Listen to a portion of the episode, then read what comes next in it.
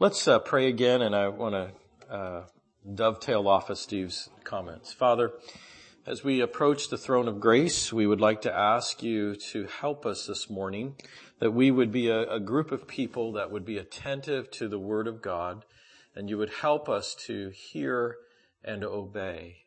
Would you allow your Spirit to speak through us this morning, speak through your messenger in Jesus' name. Amen.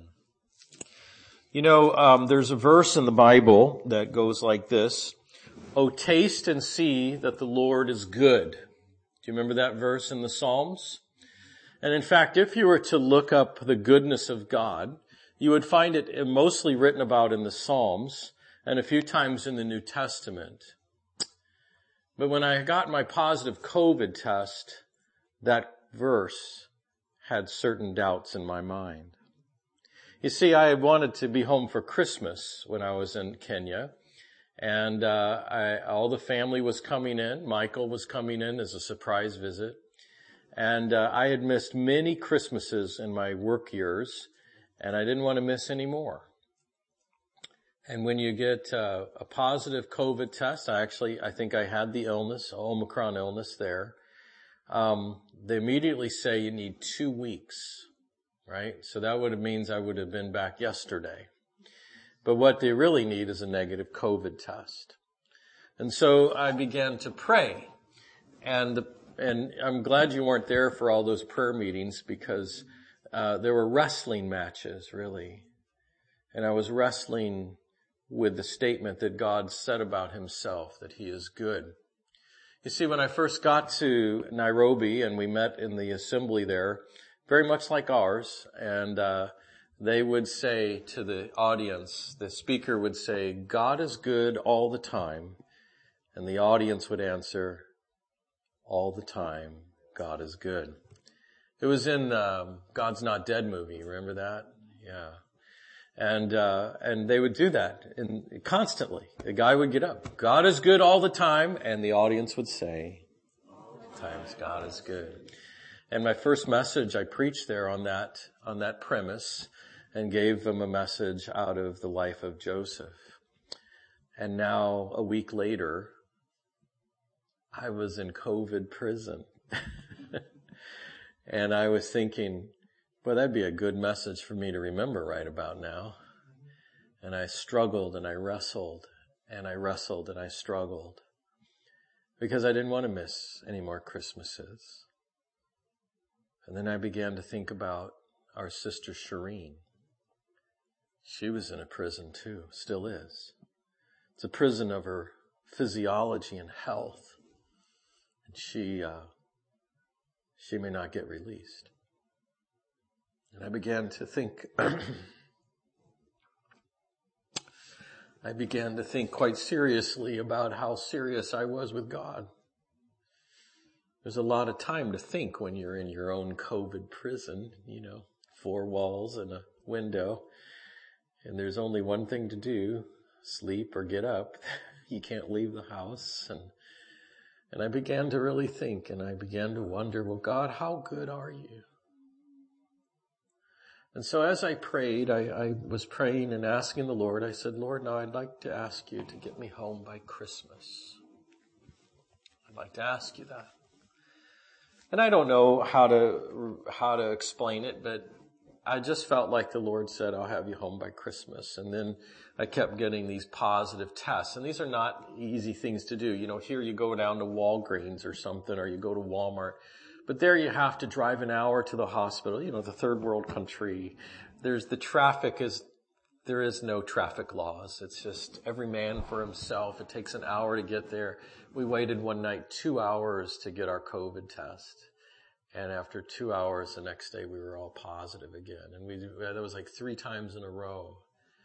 And I'm going, Lord, you know, if I, I don't, I'm not, I'm just going to miss Christmas. And I was so discouraged. And I called Janet and she was, man, she just said, well, we'll just wait for Christmas. We're just going to wait. We're just going to wait.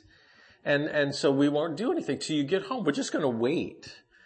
And she said, I want you to do the right thing. I said, okay. And so I, I, I waited and, and, um, the next morning, uh, we had a special arrangement with a, a, guy that met us. It was almost like a, a, black market thing. He met me at a place in the back seat of the car. He swabbed my nose and took the specimen into the lab. And by noon, which was very unusual because normally it takes 12 hours, I got a message that was negative. That was on Christmas Eve. And I immediately got online. I booked a ticket and, um, I walked into my house at Christmas morning, 11:30 a.m. God is good all the time, and all the time God is good.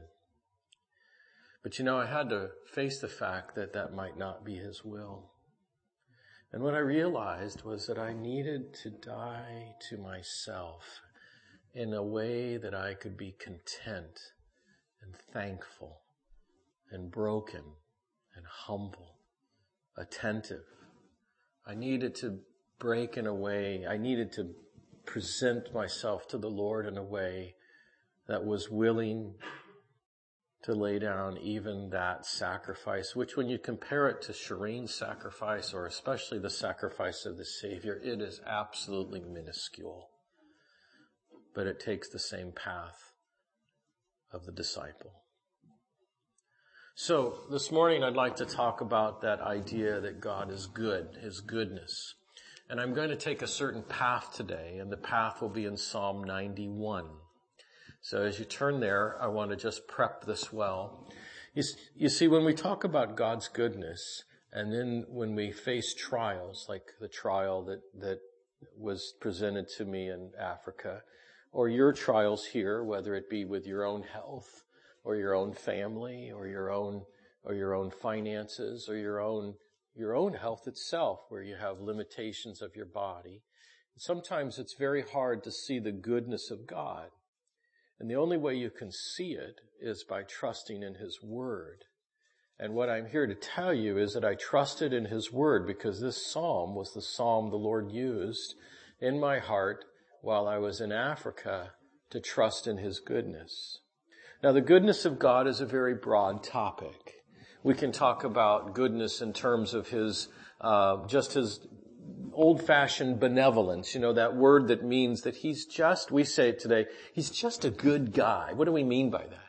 Well, I think of Ken Keene that way. He's just a good guy. He's just, he's kind, he's thoughtful, he does things uh, unexpectedly that are so uh, meaningful to another life. I mean, that's God, right? That's how God is. He would be that kind of person. Can you imagine being on a camping trip with the Lord Jesus, which the disciples were on all the time? He would be the guy that got up early and made the coffee. He would have got here like Noah who shoveled the, the sidewalks for us this morning. He would have been the, the person who collected the water so that when you got up it would already be heated and warm so you could wash your face. That would be the Lord. He's just good. He just does things that are kind, that are uh, thoughtful, sentimental, uh, means a lot to you because he knows you well. That's God's goodness. He's a comforting person, isn't he? That's what it says in, in first, our second Corinthians chapter one verse three, that he is the God of all comfort. That's a good thing. Where you're struggling, you're down in your emotional, uh, res, um, ditch, and, and he comes along and he puts his arm around you and hugs you and holds you tight and whispers in your ear or just empathizes with the emotion of the moment, with the physicality of the situation. You see, that's good. You think of all those people that you would qualify, you would uh, label with that title. Well, you, you think of the Lord that way except in an exponential fashion. That's the Lord. Now we don't think that way about God very often, do we? He's just plain good.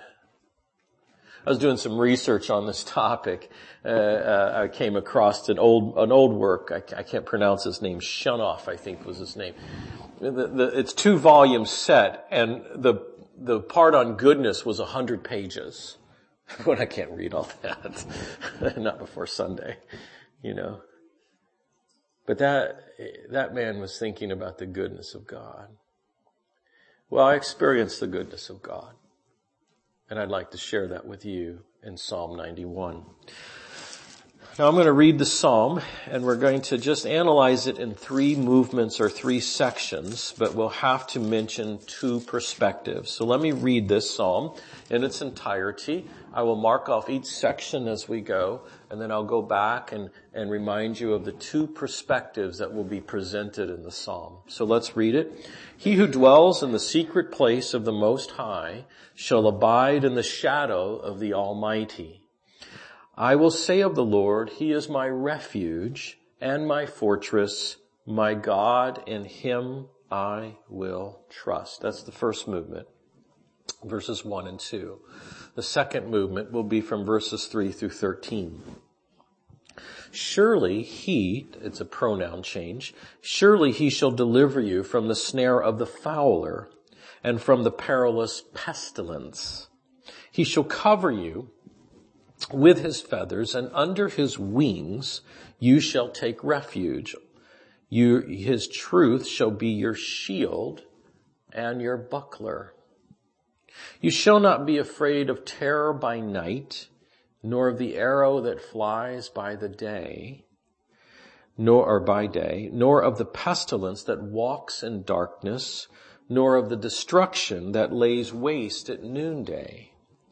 A thousand may fall at your side and ten thousand at your right hand, but it shall not come near you. Only with your eyes shall you look and see the reward of the wicked. Because you have made the Lord, who is my refuge, even the Most High, your dwelling place, no evil shall befall you, nor shall any plague come near your dwelling. For he shall give his angels charge over you to keep you in your ways. In their hands they shall bear you up, lest you dash your foot against a stone. You shall tread upon the lion and the cobra, the young lion and serpent you shall trample underfoot. That's the second movement. Now look at the last movement. The pronoun changes occur again. Because he has set his love upon me, therefore I will deliver him. Notice the I wills. I will set him on high because he has known my name. He shall call upon me. I will answer him. I will be with him in trouble. I will deliver him and honor him. With long life, I will satisfy him and show him my salvation. The goodness of God, as presented in Psalm 91, has three movements, verses 1 through 2, 3 through 13, and then 14 through 16. When you read the psalm, there are two perspectives to keep in mind.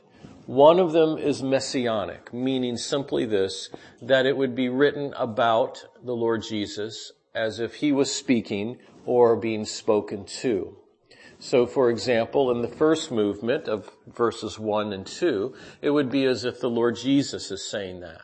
In verses 3 through, 3 through 13, it could be as if the Spirit of God was saying that and then verses 14 through 16 as if the Father was speaking. In other words, the Psalm incorporates all portions of the Trinity, but specifically referring to the Lord Jesus and his earthly suffering, uh, his time of earthly suffering, thus messianic, speaking of the anointed one to come. And yet there is another very, very, very important perspective which I'll refer to in this message, and that's your perspective. If you were to read Bill MacDonald's commentary on this psalm, he writes a testimony, a personal testimony of how when he was ill as a young boy, he was near death. And a brother was praying uh, for him and came across the psalm and walked over to his mother's house that night who had hidden her, uh, closed the door so she would not hear the dying gasps of Bill MacDonald. And he said very boldly, I think he will live. Here's the word of God that he gave me for you. And brother, uh, and he said, the Lord will use him in a unique way. And brother Bill MacDonald as a boy recovered and went on to serve the bride of Christ in the ways that we've benefited. So it's a very personal psalm, both for Mr. MacDonald and for me. Because when I was there in that situation, This is the psalm the Spirit of God brought to me. Now I'd like to do that by mentioning the messianic portion and the personal portion as we march through each movement. The first movement says the following. He who dwells in the secret place of the Most High shall abide under the shadow of the Almighty. And you can see as if the Lord was saying this. I will say of the Lord, He is my refuge and my fortress, my God, in Him I will trust.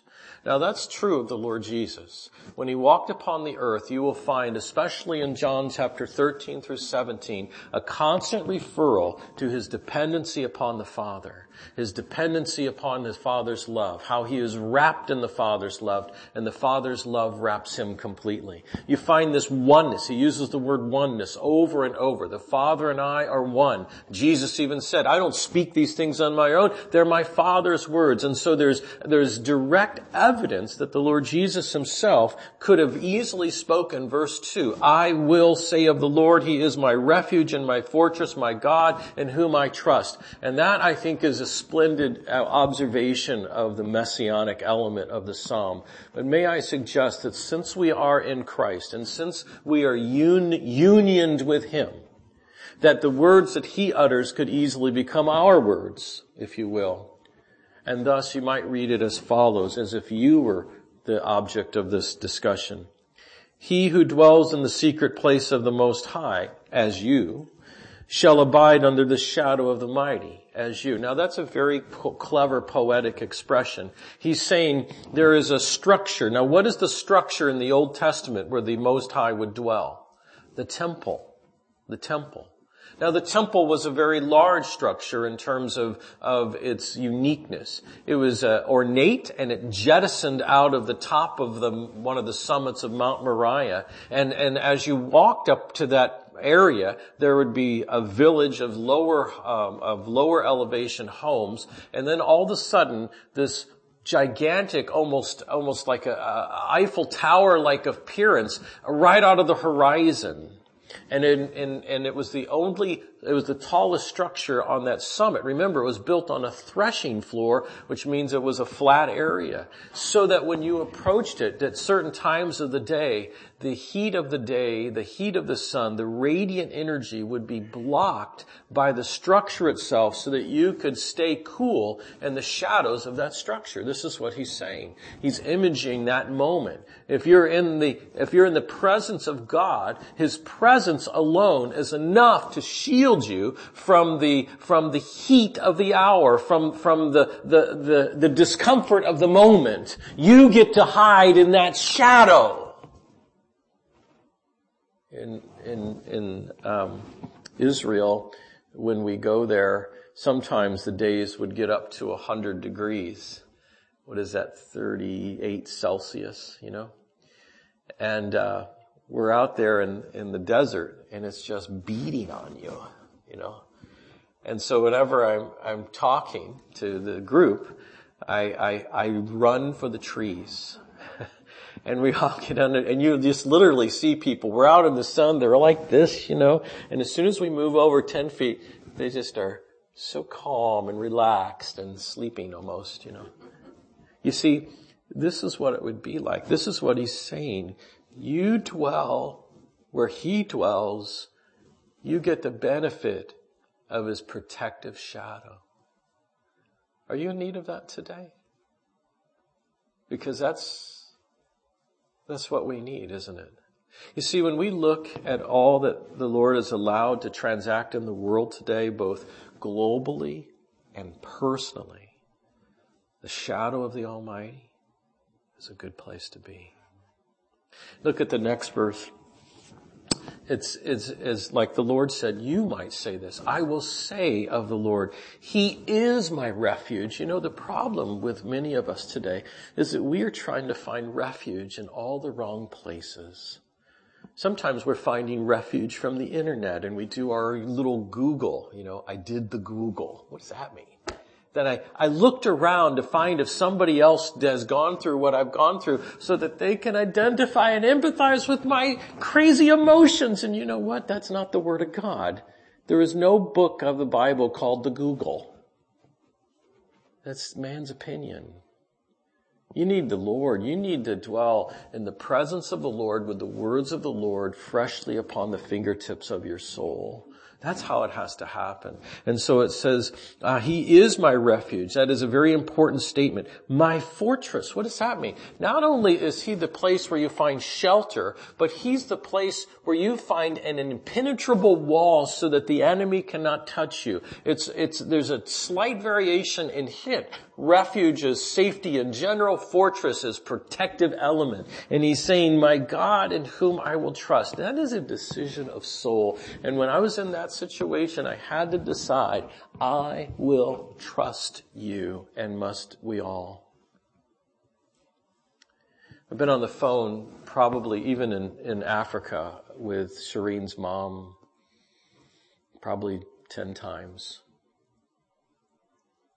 Now they, they are in a position where they have to say, I will trust you. Their little baby girl is one breath away from being in heaven. That is really hard. And yet, the psalmist would tell us, the goodness of God would tell us, you can trust me. You see, that's the only way faith works. Faith does not have to have every single answer. And if you think faith is like that, then you are, you, you are mistaken about the way faith works. Faith, the way God does things is He gives you enough evidence to show you that He is trustworthy and that it is true. The Lord Jesus did that with all the miracles. But but at some point it takes a decision of will that you will cast yourself on this God who's proven himself trustworthy and rest there. And when I came to that point in that little place in Nairobi where the rooster got up at 3 a.m. every morning, then I had peace. Now let's look at the second movement and uh, we'll see if we can do some justice to it. Now, in this movement, from the messianic perspective, it can be as if the Spirit of God is saying these things to the Lord Jesus. But again, because we're in Christ, because we have the, we are the inheritors of everything that comes to Christ, in that sense, we very much can identify this, identify personally with this. So let's read it with both perspectives in mind. Surely he shall deliver you from the snare of the fowler. What's a fowler? It's the bird catcher. It's the guy that spreads out the net to catch the birds to, to, to, to kill them. And it's, it's a, it's sort of a, a, a clever, um, uh, hidden thing, insidious. You can't see it coming. And so you've got this snare there that is, that, that is meant to be hidden so that you walk into it unawares. So you're blindsided. This is what he's saying. He shall deliver you from that device. It doesn't say that you're going to be protected from uh, even walking through past the snare, but you, the snare won't catch you. So you're going to, you're going to see the danger, but it won't actually be dangerous for you. Look at what it says next. From the perilous pestilence. Now, the imagery that's going to be presented has a very uh, Exodus-like imagery. You know, the, the plagues. And so uh, there are several plagues in, in the book of Exodus, chapter 9 specifically, with the pestilence that was upon the cattle, that it didn't touch the um, uh, Hebrew cows, but only the Egyptian livestock. Now, now, remember, the Israelites were charged to take care of their own livestock, but also the Egyptian livestock. So that means that they probably had a fence just between the two to keep them separate, which also means that when the pestilence came through, the herder, the, the, the rancher, the Israelite rancher would come out, check on his livestock, his herd, and he would see, uh, he would hear all of his cows mooing or all his sheep uh, uh, doing their thing, but across the little boundary, he would see dead carcasses on the ground. You see, that would be that vivid for that individual. And I wonder, based on the usage of the terminology here that reflect the Exodus event, if, if this was what was in mind, that that was so stark in their realization. Did you know darkness? Now that's another plague that came, another judgment. Darkness did not affect the children of Israel, but all the Egyptians had no light. Now, in Africa there, we had these things called blackouts, and it would be totally black. They don't have really street lights there, alright?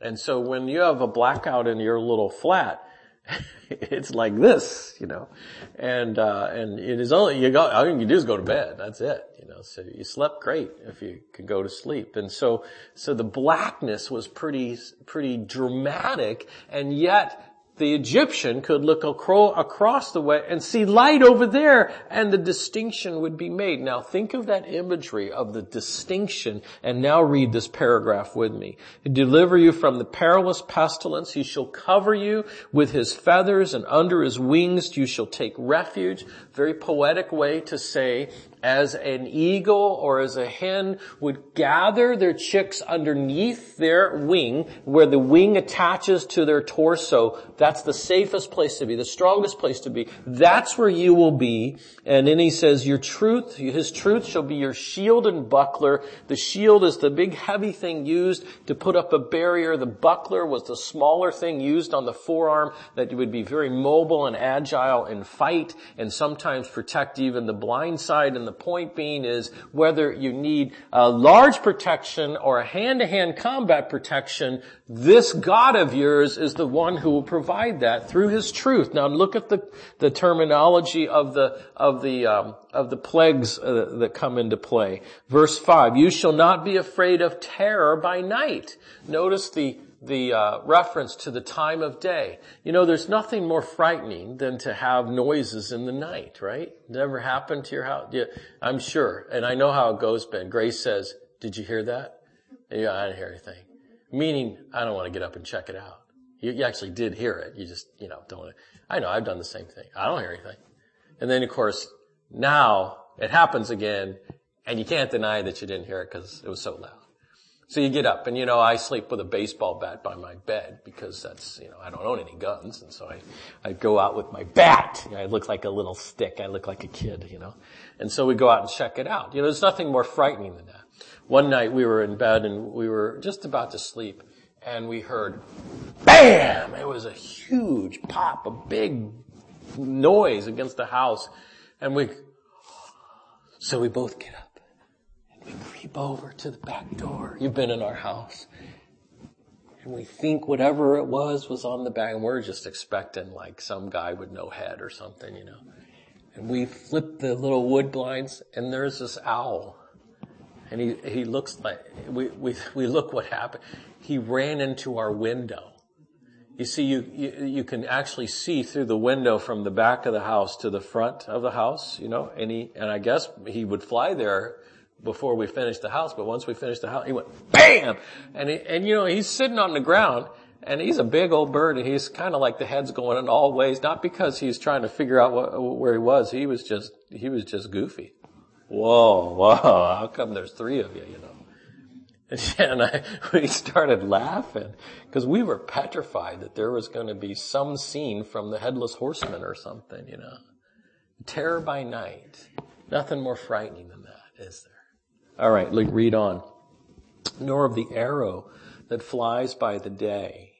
Now, uh, imagery of arrow, sure, you can, you can make some analogies there, but notice the time element. Whether you're sleeping or you're awake, whether the attack comes at the night hour or the daytime, I'm going to protect you. Notice the next one. Um, the pestilence that walks in darkness. That's again imagery back to the time of the plagues where that, that disease, that pestilence was seemed to have affected them in the night hours. And look at the next one. The destruction that lays waste at noonday. Now this is more of a reference to the broad element where that which is going to come upon you is not disguising itself. It's just a full on frontal attack. Now listen, many of us are going through frontal attacks right now. It can be the workplace. It can be the home front. It can be the health front. It can be the financial front. It can be all kinds of different scenarios. But the Word of God is saying to you that when you make the Lord your refuge, I choose to trust in Him. Whether the attack is from your blind side, your front side, or all over the sides. I'm going to protect you. I am your shield and buckler. You see, God is good all the time, and all the time, God is good. This is His goodness. This is how, one way that His goodness is being expressed. Now look at what it says next. Ten thousand will fall at your side, a thousand may fall at your side and ten thousand at your right hand, but it shall not come near you. Do you, you remember the, parting of the Red Sea. And if we could for a minute, we'll pretend this room is the Red Sea and this is where the dry ground in the middle. And you recall the incident. Charlton Heston, of course, portrayed it for us. And, and how, how the, the Israelites, two million plus, would walk on that, which took quite a while, I might add. And they'd walk on that on dry ground. And as they were getting out, stepping off, uh, the riverbed or the seabed onto the shoreline, they could see the, the dust behind them of the entire 600 chariot Egyptian mobile tank force coming after them. And I tell you, they were coming after them with a vengeance. And that looked incredibly frightening. And you could see, if you could see that far, the, the faces of the soldiers and the, and the, the anger and the, the just pure uh, violence in their eyes and, and their uh, guns, their swords, their arrows drawn.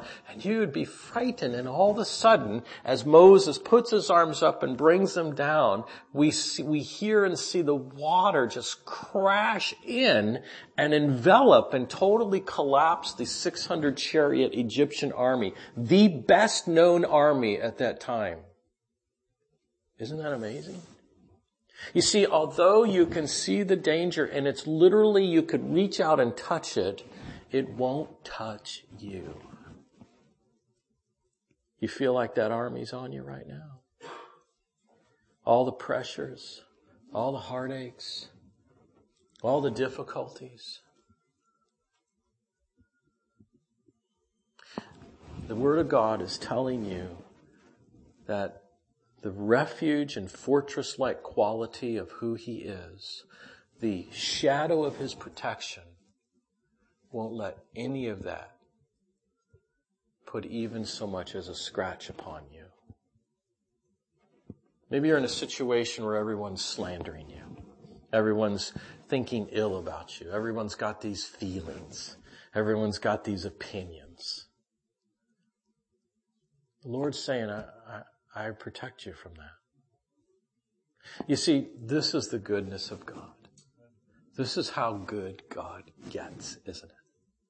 And we go around so many hours of our existence and we don't even think that this is how God operates. But He says to us very plainly, I not only think this way, I do this way. This is how I do life.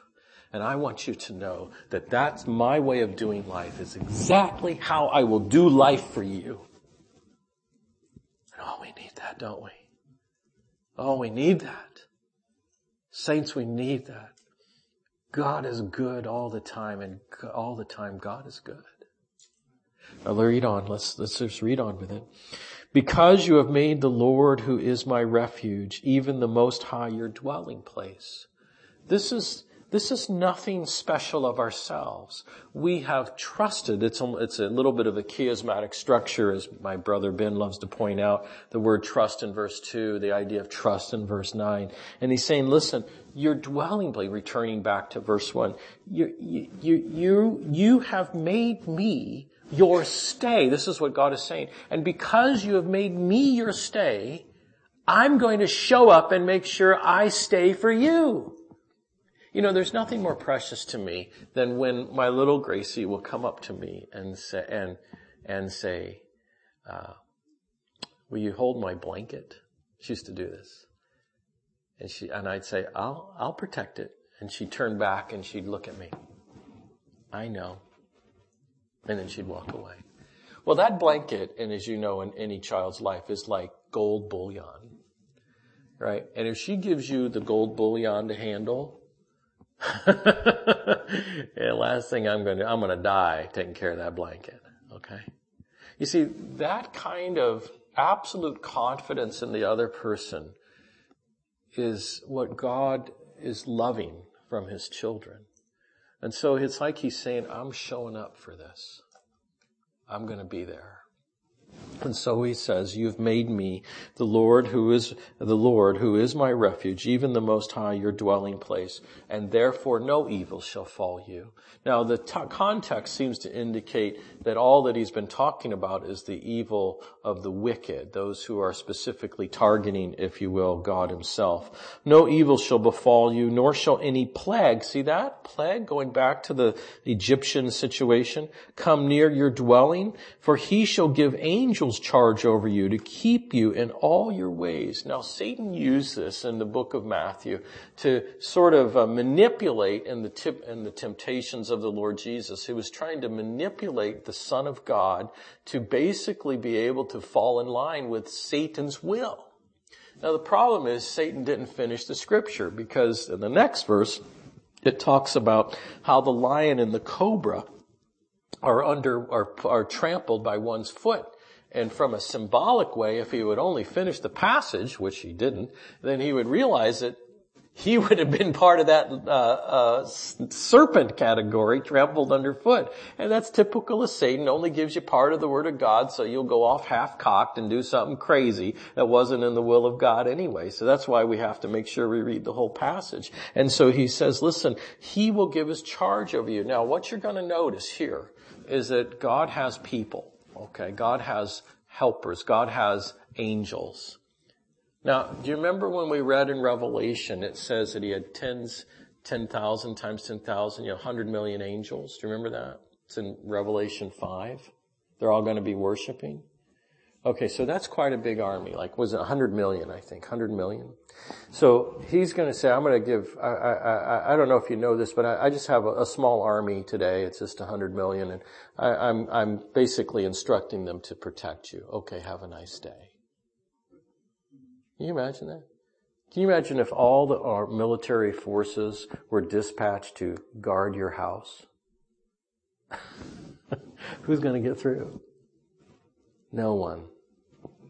And that's what he's saying to you. Not only will they be that wall of protection that God who has under his authority, these angelic hosts, to protect you, he will specifically appoint them to intervene for you so that if you fall, which is the scary part for us, your foot won't get injured. Right? One time, uh, I was with a, a person and they fell in the pool you know. And I thought, oh no, they hit their head. There's going to be blood. Person comes out of the pool. And I said, are you hurt? Not physically, you know. Just embarrassed. You see, that's how it would be. You, you may actually go through the process of a fall. That's what it says there. Uh, shall bear you up lest you dash your foot against a stone. But yet you, you won't sustain injury. This happened actually in a very miraculous way at a Bible camp where one of our staffers misstepped and was run over by the tractor. I don't know if you know that, but that's kind of a lot of weight. And uh, generally speaking, when you have a crush injury to the body, things inside the body rupture, like the spleen. No injury at all. I know. That was nothing short of a miracle. You see, this is the kind of vividness I think the author is getting us to see in a poetic fashion. And so you're going through those moments, even physically, emotionally, spiritually, and the angelic hosts are discharged, are appointed, are given as your personal, if you will, bodyguards. Now this is God at his finest. You see, this is the goodness of God shining through again. Now, let's finish the passage. Talks about the, the, the lion and the cobra, the external forces of the wicked coming against you. He says basically in verse 13, they're to be under your foot. What does it mean poetically to be under your foot? That means you're victorious over them. And I love that in the New Testament because that's what it said about the Lord Jesus in Colossians. And he defeated the enemy and having paraded them as defeated foes in glory. Can you imagine that parade in heaven? the trumpets, the, the, the, the, music, the angelic host, the parade walking down the corridor of heaven to the throne room, and Satan himself in shackles as one who was defeated by the victorious resurrection of our great King. That's what it is. Now, the last paragraph I want to focus on before we close today, and as I mentioned to you, it has an element in which the Father is speaking. And, it, and in the messianic perspective, the Father is making these statements to the Son. Us being in the Son, we receive the same statements. Now, do you remember that uh, uh, Satan used uh, the term "I will" five times in Isaiah to basically tout his tremendous ascent to authority and grandeur, to be like God.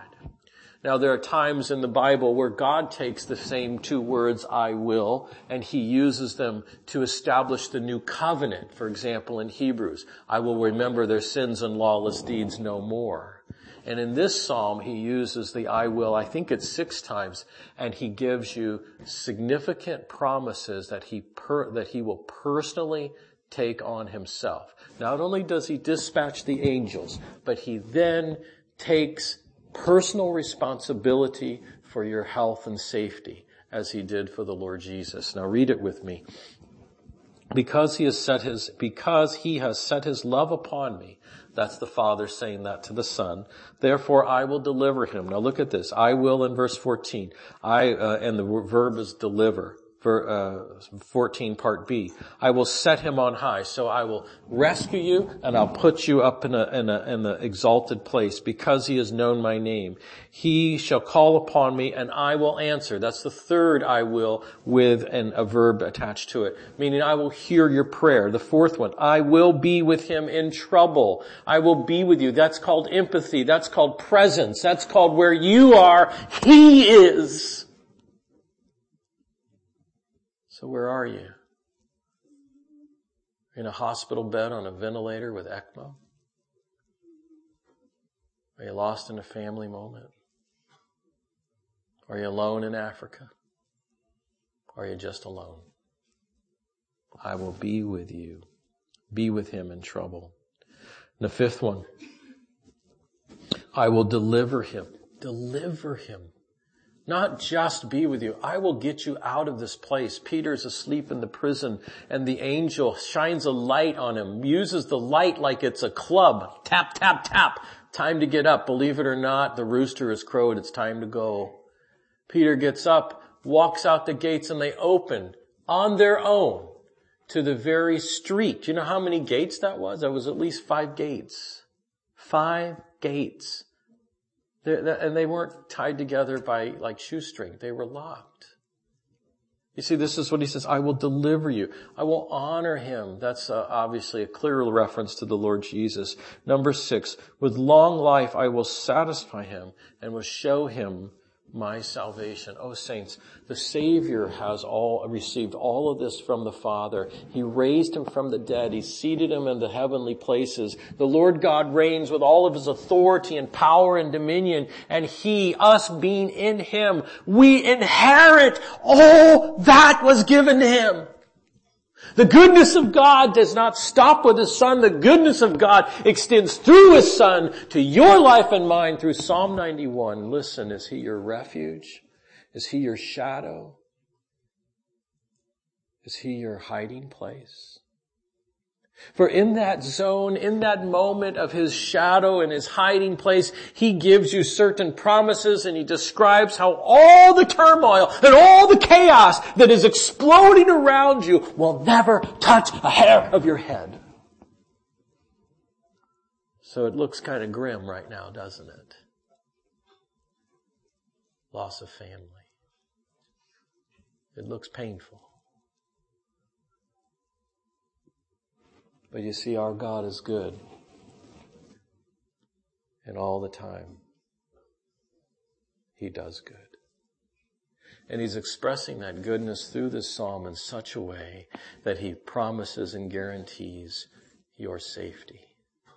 Now I had no idea what version of safety that was going to pan out to be back in Africa. I had no idea, but I actually went to bed and slept well for I just rested in his decision making. And that's trusting in the Lord. He says, I will, I will, I will, I will, I will. Just like I said to Gracie, I'll take care of your blanket. I know, Daddy. Let me close with one sort of family illustration.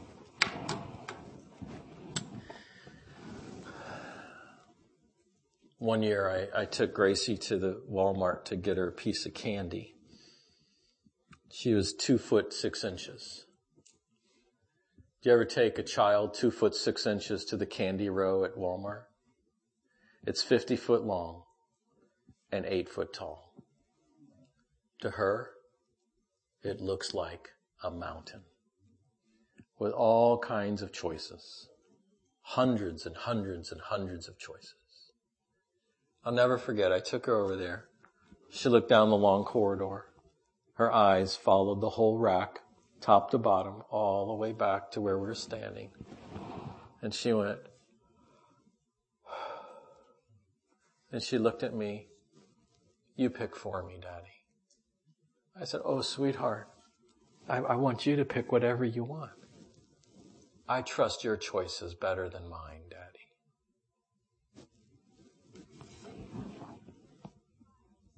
I'm pretty sure that's what it means to make him your refuge.